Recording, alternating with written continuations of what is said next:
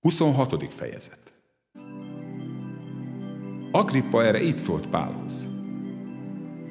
Megengedjük, hogy szólj a magad mentségére. Akkor Pál kinyújtotta a kezét, és védőbeszédet mondott. Boldognak tartom magam, Agrippa király, hogy mindazok ellen, amikkel a júdabeli főpapok vádolnak, ma te előtted védekezhetek mert te kiváló ismerője vagy a zsidók minden szokásának és vitás kérdéseinek. Kérlek azért, hallgass meg engem türelemmel. Minden zsidó tudja, hogyan éltem gyerekkoromtól fogva a saját városomban és Jeruzsálemben. Mivel ők kezdettől fogva ismernek, tanúsíthatják, ha akarják, hogy vallásunk legszigorúbb irányzata szerint éltem, mint farizeus. Most is, amiatt a reménység miatt állok itt vád alatt, amelyet atyáinknak ígért Isten. Ennek a teljesülését reméli tizenkét törzsünk éjjel-nappal, álhatatosan szolgálva Istennek. Ezért a reménységért vádolnak engem Agrippa király. Miért tartjátok hihetetlennek, hogy Isten halottakat támaszt fel? Én egykor elhatároztam magamban, hogy mindent meg kell tennem a názáreti Jézus neve ellen. Meg is tettem ezt Jeruzsálemben és a főpapoktól kapott felhatalmazás alapján a szentek közül sokakat börtönbe vetettem. Amikor pedig megölték őket, én is ellenük szavaztam.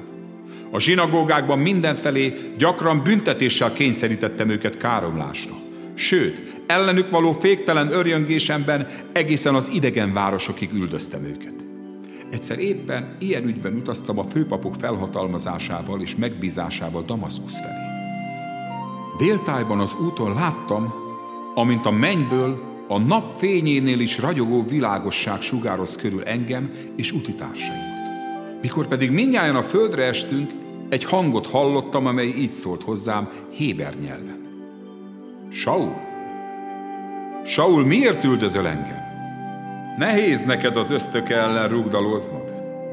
Erre azt kérdeztem, ki vagy te, uram? Az úr pedig így válaszolt. Én vagyok Jézus, akit te üldözöl. Kelj fel, és állj a lábadra, mert azért jelentem meg neked, hogy szolgámmá tegyelek, hogy tanúbizonságot tegyél arról, amiket láttál, és arról, amit ezután fogok neked magamról kijelenteni. Megoltalmazlak-e néptől, és a pogányoktól, akikhez küldelek. Azért küldelek el, hogy nyisd meg a szemüket, hogy a sötétségből a világosságra, és a sátán hatalmából Istenhez térjenek. Hogy az én bennem való hitáltal megnyerjék bűneik bocsánatát, és örökséget kapjanak azok között, akik megszenteltettek. Ezért Agrippa király nem voltam engedetlen a mennyei látomás iránt hanem először Damaszkuszban és Jeruzsálemben, majd Júdea lakóinak és a pogányoknak hirdettem, hogy térjenek meg, forduljanak Istenhez, és éljenek a megtéréshez méltó. Ezért fogtak el engem a templomban, és ezért akartak kivégezni. De mivel Isten minden mai napig megsegített, itt állok, és bizonyságot teszek kicsinyeknek és nagyoknak, és semmit sem mondok azon kívül, amit Mózes és a proféták megjövendöltek.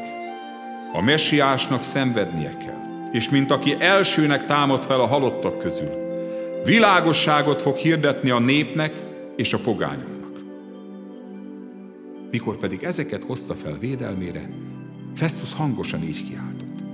Bolond vagy te, Pál! A sok tudomány őrültségbe visz. Pál azonban így válaszolt. Nem vagyok bolond, nagyra becsült Festus, hanem igaz és józan beszédet szólok. Mert tud ezekről a király, akihez bátran szólok, mert nem hiszem, hogy rejtve volna előtte ezek közül bármi is. Hiszen nem valami zugban történt dolgok ezek, Hiszel-e Agrippa királya profétáknak? Tudom, hogy hiszel. Agrippa így szólt Pálhoz. Majd nem ráveszel engem is arra, hogy Krisztus követővé legyek. Pál pedig így válaszolt. Kérem Istentől, hogy előbb vagy utóbb, nem csak te, hanem azok is, akik hallgatnak ma engem, olyanná legyenek, amilyen én is vagyok, e bilincsek nélkül. Ezután felállt a király, a helytartó, Bereniké, és felálltak a velük együtt ülők. Távozóban így beszélgettek egymás között. Semmi halára vagy fogságra méltó dolgot nem tett ez az ember. Agrippa pedig ezt mondta Festusnak. Szabadon lehetne bocsájtani ezt az embert, ha nem fellebezett volna a császárhoz.